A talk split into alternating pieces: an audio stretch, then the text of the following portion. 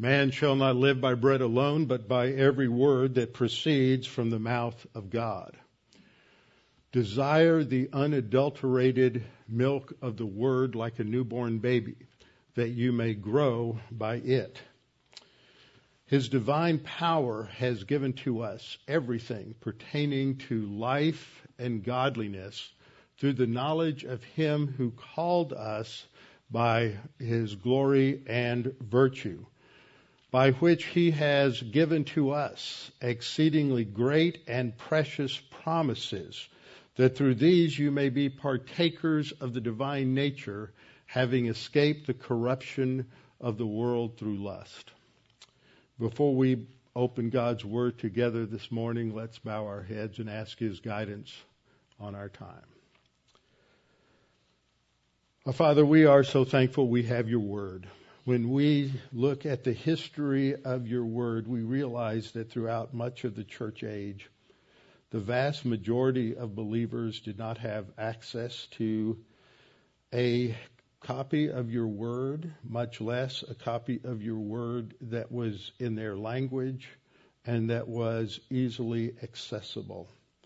And for this, we are so grateful.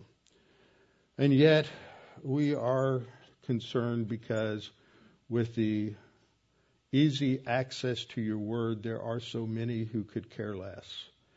And yet, it is your word that is a lamp unto our feet and a light unto our path. It is the ultimate source of guidance, direction, wisdom, truth, and the basis on which all of our thinking should be built. And yet, so frequently, believers as well as unbelievers are too casual, so casual in the fact that we have something so precious. Now, Father, as we open your word today, may we put our attention upon it, focus upon it, hold it near to our hearts because without it we would be in vast darkness. We pray this in Christ's name. Amen. Open your Bibles with me to Ephesians chapter 3, verses 18 and 19. That's our focal point today, where we are going to focus upon Christ's immeasurable love for us and some verses that are uh, often misunderstood and have frequently been misinterpreted in some of the most unusual ways you can imagine uh, down through the history of Christianity. So hopefully we will have a little greater understanding of what is going on here. Let's uh, look at the context in terms of why Paul is praying in this passage. He is praying to the Father, where we learn that all prayer is to be directed to the Father, that when prayers are identified as being directed to one member of the Trinity, it is always to the Father. We do not find prayers addressed to Jesus or to the Holy Spirit because you do not pray to the intercessor, you pray to the Father. And he prays this prayer uh, for a stated purpose in verse four, uh, verse 16, and that is that God the Father would use the Holy Spirit to strengthen them, and the application is that God would strengthen us. We should be praying this same thing that God the Father would, through the Holy Spirit, strengthen us in the inner man. But what you often find when you look at this passage is people think there are three or four equal things that are being prayed for. There is a there, there's a logical structure here. And so he's praying that we would be strengthened in the inner man with the result that Christ would make his home in our life. But that's not the end game. He, why is he praying that Christ would make his home in our life? It is so that we can begin to comprehend the immensity of God's love for us. That's where we are today in verses 18 and 19. And then verses uh, 20, 21, or, excuse me, 19, 18 and 19 go on to say that so the ultimate result would be that we might be spiritually mature, reflecting the love of Christ for us in our relations with others. So it reveals a staircase to spiritual maturity. In previous lessons, we've looked at what the, whole, what the Bible teaches about the Holy Spirit's ministry to the believer. And this is very interesting how it's structured here in Ephesians chapter 3 verse 16 that we are to be strengthened with might through his spirit uh, in the inner man and that this is accomplished by means of the Spirit, through the Spirit. He is the agent. And so we are to walk by the Spirit. That's, we're going to connect back to that at the end of the message. That you have these different commands. John talks about walking in the light, walking in the truth. He relates Jesus' language in John chapter 13, uh, 15 that we are to abide in Christ. And this is the basis for fruit being produced in our life. And so we, that helps us to understand that this, the, these terms are roughly synonymous, just emphasizing different facets of our, of our spiritual life and our, our spiritual growth. So we have seen this structure as we have in this slide that the first result is Christ making his home in us. And we looked at that last time. And this isn't talking about the indwelling of Christ, which is true for uh, every single believer. Every one of us is indwelt by Christ from the instant that we are saved. But this uses a language that intensifies that to the idea of Christ making his home with us. That's the picture of fellowship. It's the picture of that partnership, that walking together that we have emphasized in these other passages. And so this is the idea, and that the result of that, the result of our walk with the Lord, the result of our spiritual growth is that in turn, in turn, that uh, has a, another purpose, and that is that we may begin to comprehend We'll never fully comprehend it. it, it it's not incomprehensible in the sense that that we can't understand Christ's love for us because we certainly have a lot of uh, images and a lot of verses and things that teach us about Christ's love for us, but it is infinite. So we can never fully comprehend it. We can never exhaustively comprehend it, but we can understand it to the degree that God has has revealed it to us. And so that's the sense of this word, kat oikeo, which intensifies the root verb oikeo, which means to dwell or to live in, to settle down uh, in something. And so as we come to this uh, sort of uh, intermediary purpose, that Christ may dwell in our hearts through faith, he, he expresses this next purpose through that next phrase that we see there, that you. Now, at this point, we have to make sure we understand the best way to translate this. Because as is so often the case, and sometimes I think it's good and sometimes I think it's bad, but translators uh, vaguely translate participles because a participle doesn't have an objective marker on it that says this is causative or this is a participle of means or this is a participle of manner or this is conditional. You have to get that from the context. And so sometimes that involves a certain level of, uh, uh, I don't, I'm going to use a word, but I'm not using it negatively. It's subjective on the part of the uh, interpreter. He looks at it, and some of these overlap, and sometimes it can have either nuance can make sense. In manner or means can can be very close to one another, and it could be causative. It could also be understood as means, but they get the main idea across. But there's about nine different ways that you can interpret a participle. And when I teach students how to do this, I tell them it's a process of elimination. You just uh, reword the sentence, and probably uh, four four fifths of them will not make sense.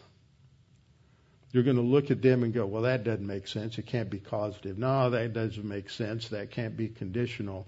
And then you'll say it, well, uh, this is uh, by means of. And oh, yeah, that makes a lot of sense. Or through, use the, word, the English word through, and that makes sense. So that's how you uh, work your way through uh, the translation on these things. But as um, um, several have pointed out, uh, the role of the translator is to translate, not to interpret. And this is a, a major um, problem that you have in a lot of translations today is you have the translators interpreting something. The NIV is egregious in this behavior, which is one reason I don't care for it too much because I don't agree with the translator's interpretation of the passage.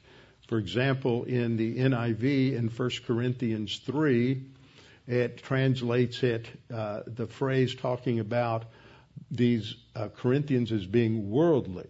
Yes, they were worldly, but that's not what the Greek says. The Greek says they were fleshly, which is the word sarx. World is the word co- related to cosmos. And worldly has a different sense than sarx. Yes, they're related, but fleshly is usually translated carnal, and we get a completely different sense of the passage. And so the translator translates it according to his uh, theology, which isn't probably very correct, and uh, yet it passed muster. And there's lots of different examples of this. And so uh, the argument is that we should uh, translate this. It should be translated in a way to leave the interpretation up to the pastor in the pulpit, and that um, uh, that is uh, a view of uh, Dr. Bob Thomas, who uh, went to be with the Lord a couple of years ago, but he had some incredible material on literal, grammatical, historical interpretation, probably one of the foremost writers and speakers on that particular topic. So we come to this word being. Well, what sense does that have? And it's best, I think, to translate this as a two causal participles. And they're in the perfect tense. Now, perfect tense always means something that's happened completely in the past. It's completed action in the past with results that continue. So either you're emphasizing the uh, significance of the current results of that completed past action, or you're emphasizing the completedness of the past action. And in this sense, it's expressing a cause that uh, should be translated that you, because you have already been rooted and grounded in love. That, that's the basis for this statement of this this purpose clause. That you, why that why is this purpose necessary? There's the in, indwelling or the Christ making His home in us for the uh, next stage for the purpose that you, and then he's reminding them, because you have already been rooted and grounded in love. Now, whose love is it? It's best to understand this as God's love. At the cross, when we trusted Christ as Savior, we responded to God's love. Passages like John 3:16 and Romans 5:8 emphasize the fact that it is God's love that is behind his plan of salvation. He demonstrated his love toward us in that while we were yet sinners, Christ died for us. So that is a picture for us, an example of the extent of God's love, how he demonstrated it. And that's what John 3:16 is actually saying when it's correctly translated, for God loved the world in this manner or in this way, as if it's giving an example that, that He sent His only unique Son, that whosoever believes on Him should not perish but have everlasting life. So when we receive the gospel, when we trust in Christ as our Savior, And when we just form it in our minds in uh, the idea that we hear the gospel, you say, yeah, I believe that. Uh, we don't have to pray a prayer. God's omniscient. He knows what we're trusting. The instant, the nanosecond when we say and form that thought in our minds, yeah, I believe that. That's true. At that instant, we're saved. We don't have to do anything overtly uh, in order to be saved. Uh, now, some of you have been in or, with organizations where, when you got saved, they have people pray the sinner's prayer or some other thing, but that has nothing to do with your salvation. Uh, a lot of times they just want to make sure that you have understood the gospel, something of that nature but we're rooted and grounded in that love that was demonstrated to us at, at the cross. So we could translate this section like this, with the result that Christ may dwell in your hearts through faith, for the purpose that you, because you have already been rooted and grounded in God's love, may be able to, see that takes us to the next level, that the, the result of being strengthened by the Holy Spirit is that Christ may make be, be at home in our souls through faith, and that has a next purpose that we, um, uh, because you have already been rooted and grounded in love, that you may be able to comprehend. That's the first Christ uh, makes himself at home with us then because we have been rooted and grounded in God's love, we may be able to comprehend with all the saints the immensity of God's love. I'm just going to summarize that figure. We'll get to that uh, in just just a minute. So we come to verse 18, and really its beginning goes back to the earlier phrase, "For the purpose that you." Uh, may be able to comprehend with all the saints what is the width and length and depth and height. And then the next level, to know the love of Christ which passes knowledge, that you may be filled with all the fullness of God. So this takes us back to an understanding of what I talked about last week in terms of the fact that uh, Christ making it home as home with us is related to that concept in uh, John uh, chapter 15. Uh, but before we get there, I want to I want to make sure I'm not skipping a slide and getting out of order here.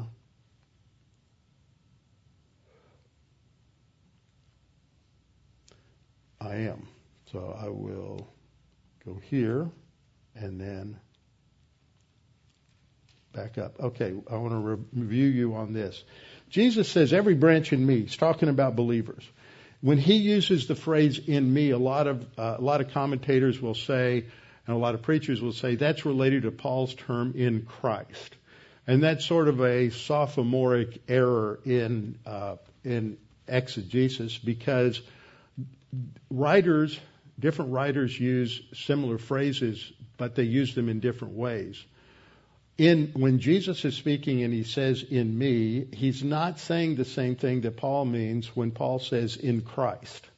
When Paul talks about in Christ, he is talking about our legal position, the fact that we have been united together in one body in Christ, that we are identified with Christ, at the instant of salvation, we're identified with his death, burial, and his resurrection, so that we are a new creature in Christ. That is our legal position before God, something that never happened before the day of Pentecost when the church began in Acts chapter 2. What Jesus is talking about at this point is a personal relationship uh, with him in terms of that walking by the Spirit. So often people use the term, do you have a personal relationship with Christ? The Bible never really talks about it that way, except maybe you could, like I just did, squeeze it into abiding in Him, because that's talking about our walk with Him, where that it's more intimate. But uh, the Bible always uses the phrase "believe in Him," And we have so many ways in which the gospel is wrongly presented. Thank heavens that God is a God of grace and we don't have to pass a theology exam in order to uh, get saved. But uh, the word is believe. It is not invite Jesus into your dirty, filthy, evil, wicked heart. The word is trust in Christ. Believe in Him. And then he tells his disciples who are already believers, every branch in me that does not bear fruit, he takes away. And I looked at that last time and said this word uh, that's translated lift up is a uh, Greek word that can mean either lift up or remove. When it is translated as remove, people get the idea of some kind of either divine discipline or it is a loss of salvation. But it has the idea of lifting up. And uh, a classmate of mine at Dallas Seminary named Gary Derickson, who's taught at um, college level and graduate level for many years since he graduated from seminary and, and published several works on this, got his master's in viticulture at, the, at Texas A&M and he went back and studied the how they actually took care of the uh, grapevines in a vineyard. And he pointed out that what they do is that at the end of the first year, if a new branch has not produced fruit, then what they do is they tie the branch up so it gets more sunlight, gets more air, and so that the next season it can produce fruit. So that's the idea here. Every branch in me that does not bear fruit, he lifts it up. Why? So that it will bear fruit the next year. And he says then every branch that bears fruit, he prunes. So after the end of the season where this branch has produced fruit, then it will be pruned so that all of the energy of the plant, more of the energy of the plant will go into the fruit and not into just the growth of leaves and uh, and branches. If you uh, if you grow tomatoes, you do the same kind of thing. You want the most of the energy to go into fruit production and not leaf production. I tend to get a lot of leaf production. So that's the idea in 15.2. Every branch that bears fruit, he prunes that it may bear more fruit. So you have different levels of fruit that's produced. It can produce fruit, it can produce more fruit, and later we'll see that it produces much more fruit. But what I want to point out in the, in the John 15 passage is that the command is to abide in me. What's the result of abiding in Christ? That's on the right side of the chart. You either produce fruit, more fruit, or much fruit. What is the sole condition mentioned in John 15 for producing fruit? It is abiding in Christ. But if you look at John chapter 15, verses 16 to 26, the command, this is on the bottom left of the chart, is to walk by means of the Spirit. That's the sole and necessary condition. The result is the fruit of the Spirit. So in John 15, Jesus says, Abide in me. That's the condition for producing fruit.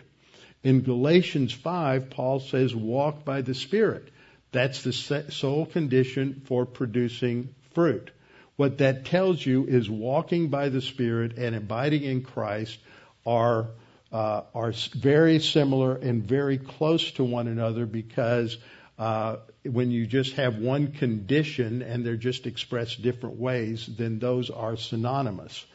And then when you look at passages like Ephesians chapter 5, you also have walk by means of truth, and uh, there's a textual problem there uh, some manuscripts say walk by the Spirit, others say walk in the light or walk by the truth, and the result is it bears the fruit of some passages, some manuscripts say spirit, some say righteousness. The fruit of the fruit that's produced is uh, is based on that sole condition of walking by means of the truth.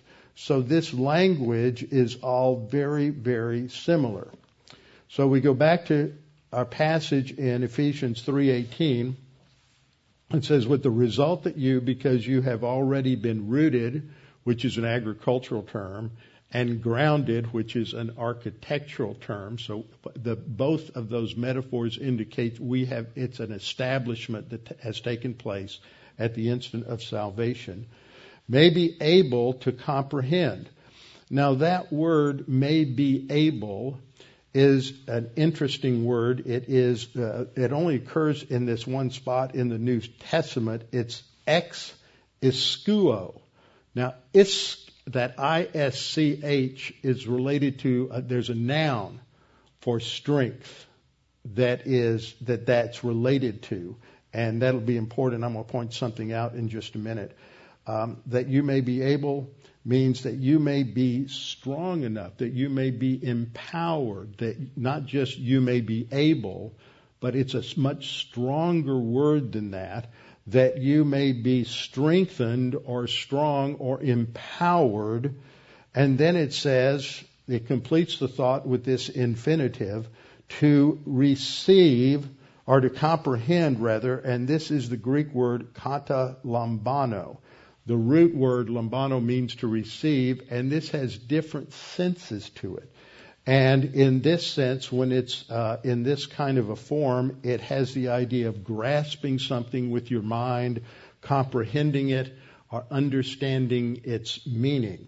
What this tells us is that we as believers have the capacity to understand and comprehend everything that's written in God's Word. Now, some things are more difficult to comprehend than other things. That's true in every uh, every, every area of intellectual activity. You first have to learn your basics, then you learn your uh, more significant basics, and then you go on to intermediate, intermediate level and then to an advanced level.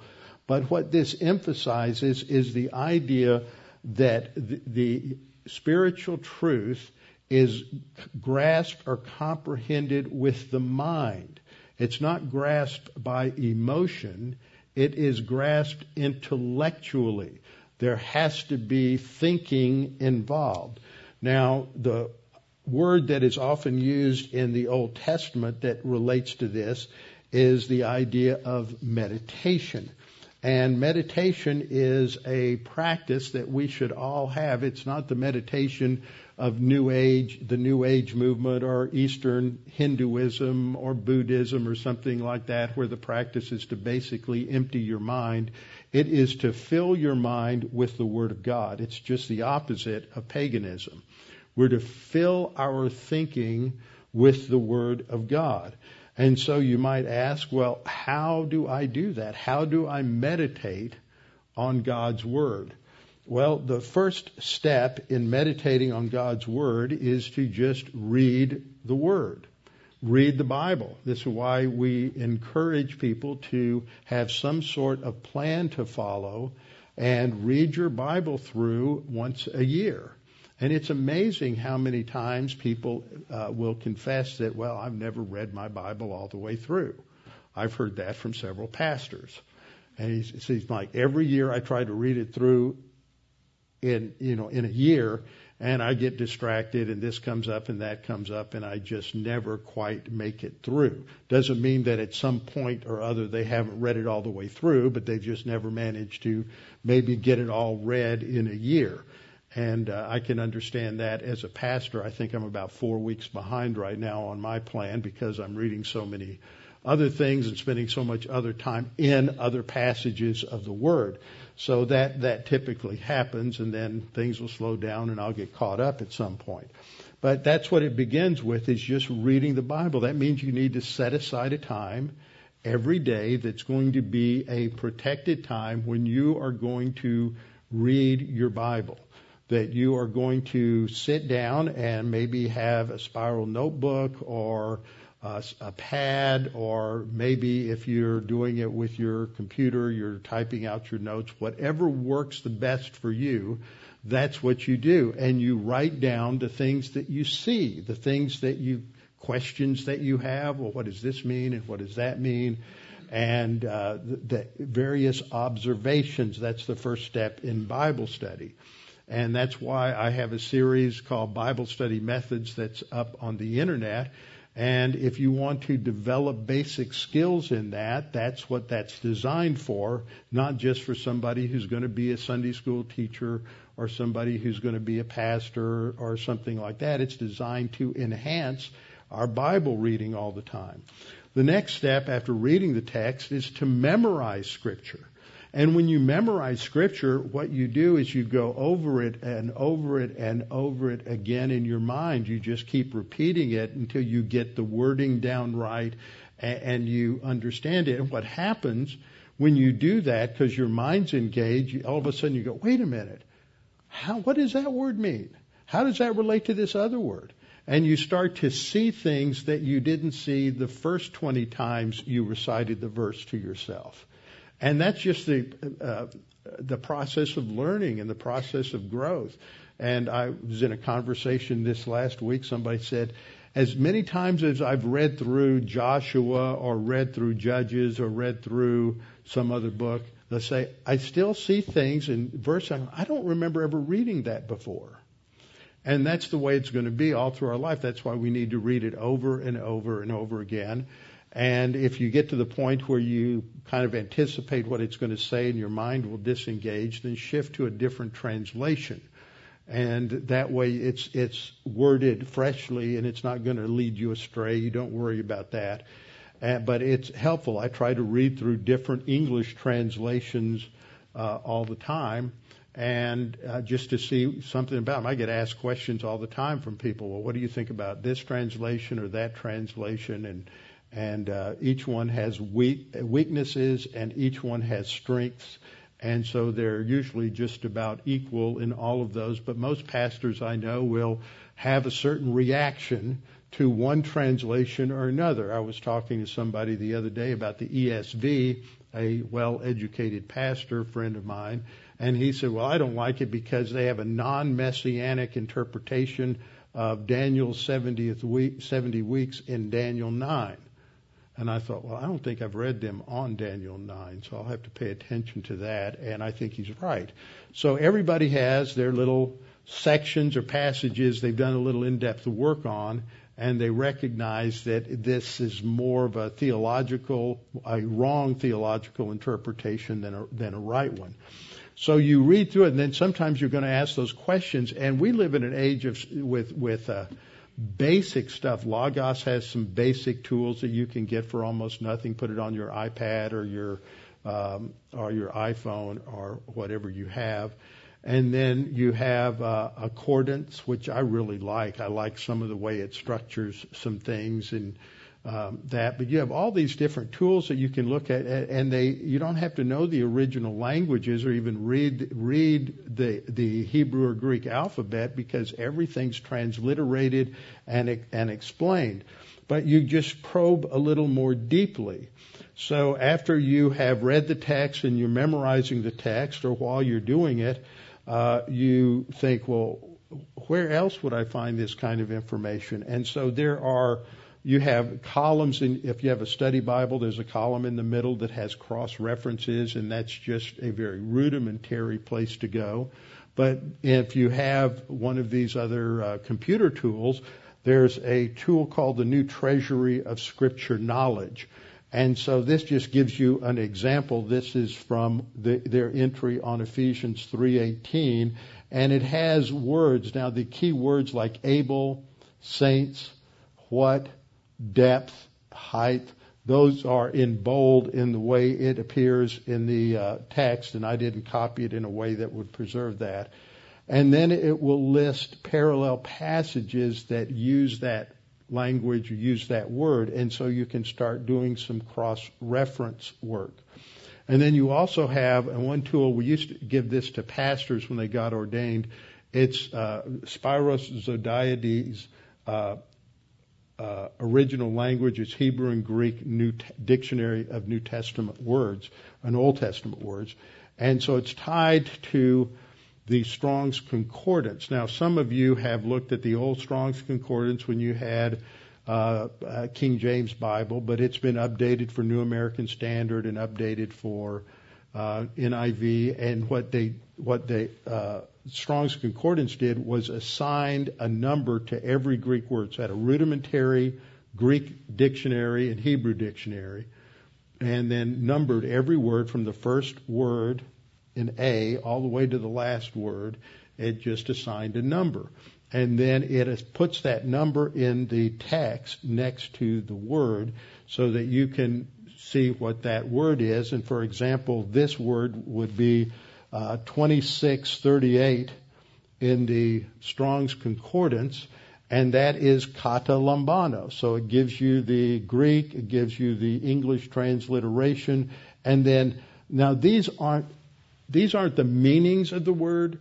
This reflects just the way in which it's translated. Okay, so don't confuse this with the with what you would get in a more sophisticated Greek lexicon. So what this means is it's translated attained one time, it's translated caught two times, it's translated comprehend two times, found one time. That is in the New American Standard.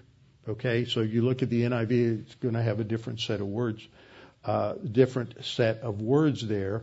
And then uh, you can look it up in some other, uh, in, in, fact, in um, in the word study dictionary that comes with that study Bible, it lists three meanings. I didn't ha- have room to put them all up here, but it says that figuratively it means to seize something with the mind. See, the root meaning is to apprehend or obtain something, but it is used figuratively for seizing something with the mind to comprehend, and that's in John 1:5, the where the darkness did not receive the light, and it's this word means the darkness didn't comprehend the light, the light being Jesus. Jesus was incomprehensible to the darkness. And then further down, I said in the middle voice of the verb, it means to comprehend for oneself, perceive, or find. So that's the sense that we have here. So when you're uh, looking at a text and you're studying it, you have these tools that can enhance your reading and your own study of God's Word. And you can get a little more insight. So keep a, keep a notebook handy, write down your questions, write down your notes, write down your observations.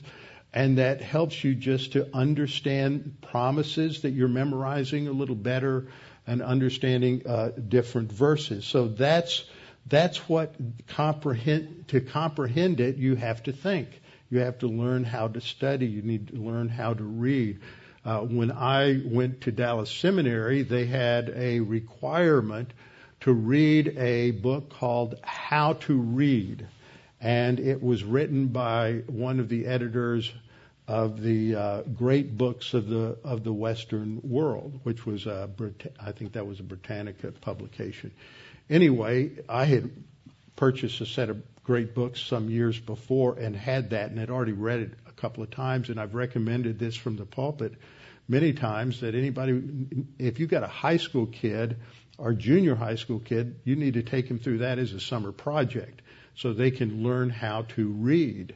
And it, it, it's, it's fundamental to being able to grasp things and also speed reading classes are good.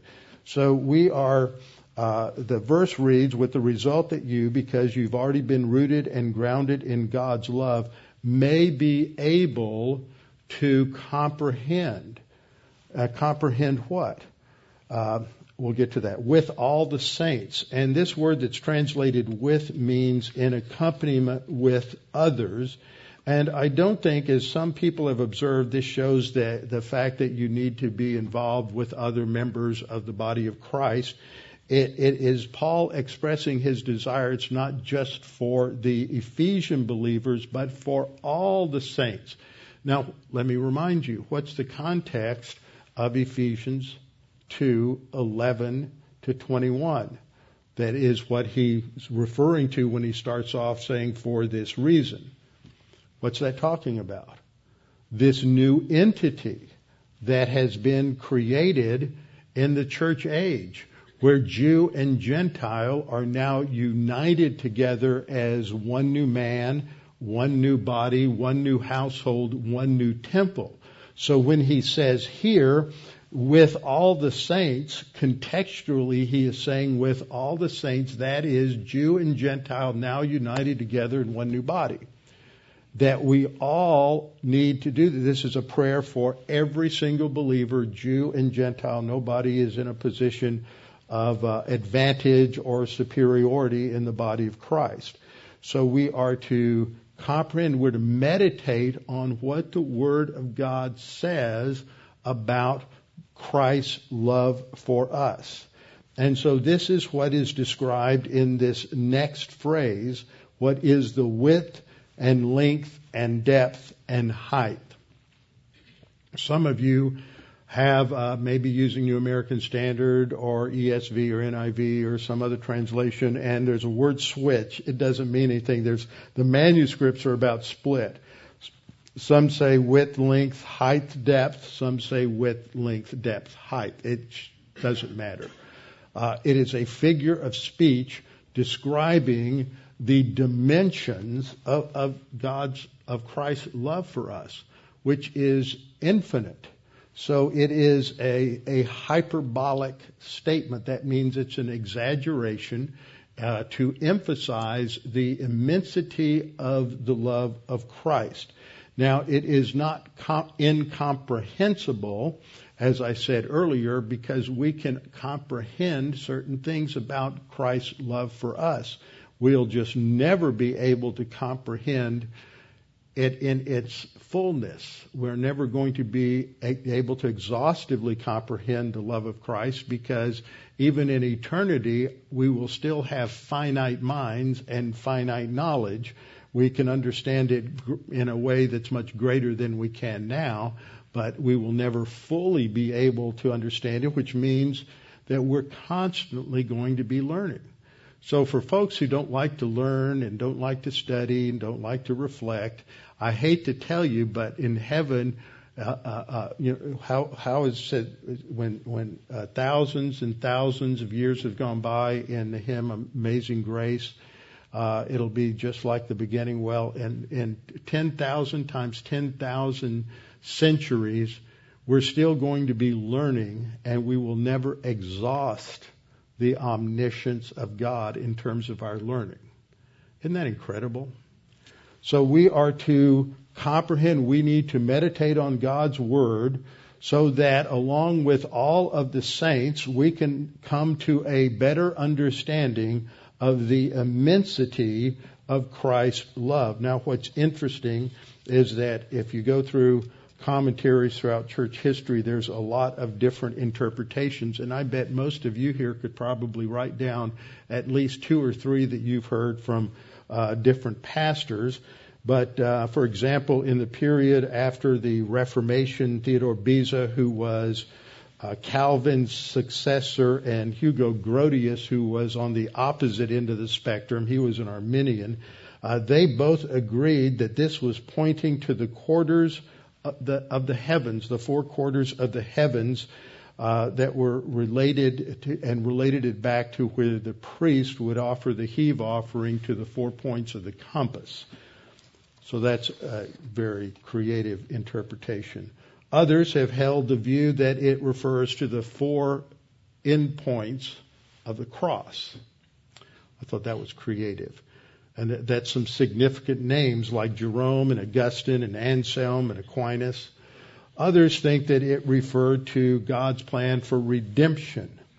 Others have held it to refer to the future Christian temple whatever that may be, or they're referring it back to the last verse of the previous chapter.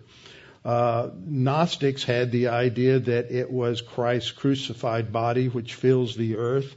Others have, are closer on the mark, thinking it refers to the wisdom of God, the power of God, but I think that it best, for the context, it refers to the love of Christ for the believer. And that in verse 19, it goes on to say, to know the love of Christ, that is the love from Christ, which passes knowledge. And this is a word, it is huperbalo in the Greek. Balo means to cast something or to throw something, and huper is beyond. So it's throwing something beyond the distance. That's like when you see a, a, uh, quarterback throw the football beyond the end zone.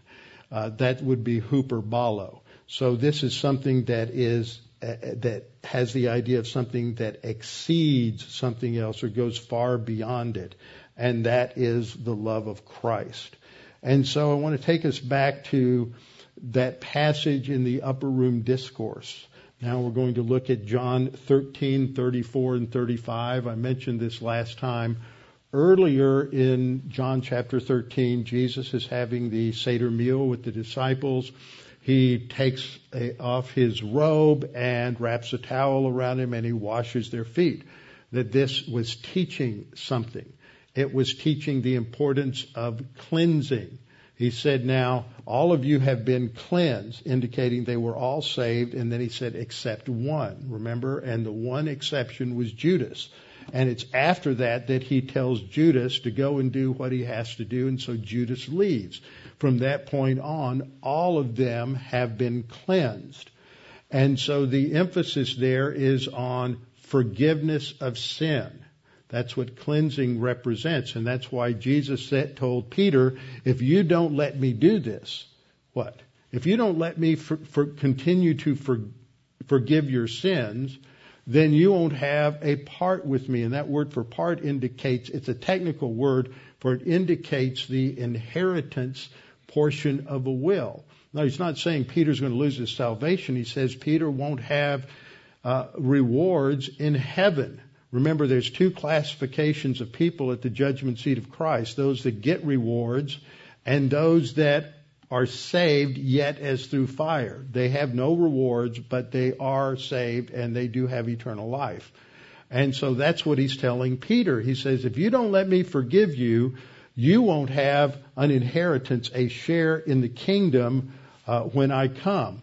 And then he goes on to tell the disciples, now, you don't understand this now, but you'll understand this in the future, but you need to do this for one another. What's he saying? He's saying you need to forgive one another. You can't truly love people unless you're willing to forgive them.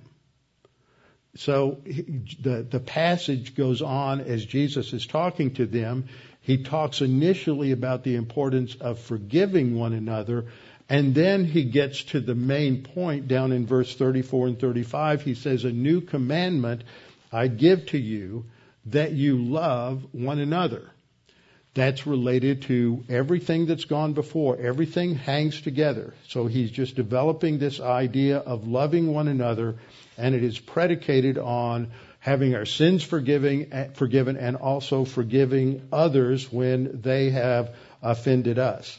He says, I give this new commandment that you love one another as I have loved you. Now the interesting thing is when you look at the Old Testament, the commandment in Leviticus 19:18 is to love your neighbor as yourself. So the comparison is to how you love yourself. Everybody loves themselves. I don't care what all the psychologists in the world say and say, oh, well, you got a bad self image, you don't like yourself. No, the problem is because you love yourself and you're disappointed about some aspect of the way you look or the way you act or the way you feel, that you, you, you hate yourself. But the only reason you hate yourself is because more deeply you love yourself. Everybody is self-absorbed. That's the orientation of the, of the sin nature. So nobody really has a bad self-image. Everybody has a corrupt self-image that thinks too highly of themselves. And uh, so in the Old Testament, though, Jesus is using that as a point of comparison to love your neighbor like you love yourself. But in the New Testament, he ratchets the uh, the metric up a good bit. Uh, we're not to love as we love ourselves, but we're to love one another as Christ loved us. So if you're going to come to understand what it means to love one another, and that includes love in marriage, love in friendship, that if you're going to understand that, then we need to all spend a lot more time thinking about what it means that Christ loved us because that's the measuring rod. That's the point of comparison. We're to love one another as Christ loved us.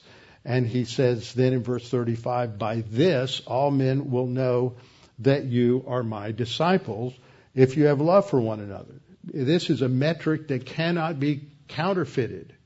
You can't love as Christ loved just from your own corrupt sin nature. It can't happen. It has to be a work of God the Holy Spirit, as we'll see in just a minute. So we go forward, still in the upper room discourse in John 15, 9 and 10. Jesus, having already talked to them about the importance of abiding in Him, says, As the Father loved me, I have loved you. Then the command, abide in my love. So that means that we can abide in His love or not. And a lot of believers don't abide in Christ's love because they're walking according to their own sin nature and they're just as self-absorbed, self-absorbed and self-indulgent as they can be. And then Jesus said, if you keep my commandments, you will abide in my love. Back in John 14, he said, if you love me, you will keep my commandments. The way you know if you love Jesus is not how warm and fuzzy you feel when you sing songs about, oh, how I love Jesus. How you feel is irrelevant. It's what we do that's important. Again and again, both in the Old Testament and New Testament, we have this com- this comparison that if you love God, you obey God. If you love Jesus, you obey Jesus. If you don't o- obey Jesus, then you don't love Him. It, it, has to do with actions. It has to do with how how we think. So uh, constantly here and in First John, it's not legalism because keeping the commandments is the result of abiding in Him, or walking by the Spirit, and so that ability to obey God is produced in us when we are in fellowship, walking in fellowship, walking in harmony with God, uh, applying His Word. So He says, if you keep my commandments, you will abide in my love, just as I have kept my Father's commandments and abide in his love. He goes on to say, These things I have spoken to you that my joy may abide in you. It's the same word. Translator shifts to a different English word, and you lose the point. Uh, that his joy abides in us. It's related to fellowship and spiritual growth. His joy abides in us that your joy may be full. Joy is not just being an upbeat person. I had a seminary professor I invited down to speak at my first church. He was missions professor, and they had a missions conference every year. And he was just a, a, one of these really hyperactive, upbeat personalities. You have the same kind of personality in unbelievers. And uh, he was just uh, uh, always uh, very optimistic and upbeat and always encouraged people. And I heard one guy say, Boy, you can sure tell he's got the fruit of the Spirit. And I thought, That's just his personality. That's not the fruit of the Spirit. This is the fruit of the Spirit, something that can't be manufactured uh, on our own. This kind of joy, it's a stability no matter what's happening around us, no matter how much chaos there is, no matter who gets elected at the various elections, no matter uh, what else happens, no matter if you get fired, no matter what. You joy can be full because it's focused on the cross and on the Jesus and not on yourself. And so then Jesus reminds them, this is my commandment that you love one another as I have loved you. Greater love has no one than this, than to lay down his life for his friends. So that indicates what characterizes this love is a willingness to lose your life to save others, metaphorically or literally. And this takes us back over to Galatians 5. I want you to notice the context. I often talk about Galatians 5:16 which is the, the core commandment here, walk by means of the Spirit, and you will not. And in the Greek, it's an unusual construction that means it will be impossible for you to fulfill the lust of the flesh if you're walking by the Spirit. You have to stop walking by the Spirit and then you default to your sin nature and, and then you're in trouble. But he started this section in verse 14 by saying, For all the law is fulfilled in one word, even in this. And this is the quote from Leviticus 19:18, "You shall love your neighbor as yourself." But that's the mandate to Israel. That's not the mandate for the church. The mandate for the church is to love one another as Christ loved us. And so he uses the example because they've got problems with personal personality conflicts in the congregation And he says, if you bite and devour one another, beware lest you be consumed by one another. And then he gives the solution. Walk by means of the Spirit. Then in the next couple of verses, he talks about this conflict between the Spirit and the sin nature. Then he gives you the characteristics of the sin nature. And then in verse 22, he gives you the fruit or the results of walking by the Spirit. What are the first two things he mentions? Love and joy. Says the fruit of the Spirit is love, joy, peace, long suffering, kindness, goodness, faithfulness, gentleness, self control, against which there is no law. And so what we see here is what I was pointing out earlier. The command in John 15 is to abide in Christ. The result is that we will learn to love one another as Christ loved us. You jump over to Galatians chapter 5 verse 16, the command is to walk by the Spirit. And what the Spirit produces in us, we don't gin it up on our own. What the Spirit produces in us is that kind of love and joy and peace and long suffering that is uh, part of the character of Christ that we can't counterfeit uh, from our own sin nature, although we try. So this is a challenge, and this is what Paul is talking about in Ephesians chapter 3, that we are to know the love Christ has for us, that we may be filled with the fullness of God. And the term fullness of God relates to his character. In Colossians chapter 1, it says that in Christ dwells all the fullness of the Godhead bodily the fullness of deity bodily. That tells us that this phrase, the fullness of God, relates to his character. And that's exactly what Romans 8, 28 to 30 is talking about, is that, that when we encounter trials, when things aren't going well, we're to, we're to recognize that all things work together for good to those who love Christ, to those who are called according to his purpose. And then it goes on to say, for those whom he called, these he justified, those he justified, these he glorified. And then it said, because he is conforming us to the image of his son. That means he's creating in us the character of Christ. And that's described by the fruit of the Spirit. So next time we'll come back, unpack that a little bit more, and then we will go from that into uh, understanding this great uh, benediction that he gives at the in the last uh, two verses of chapter three.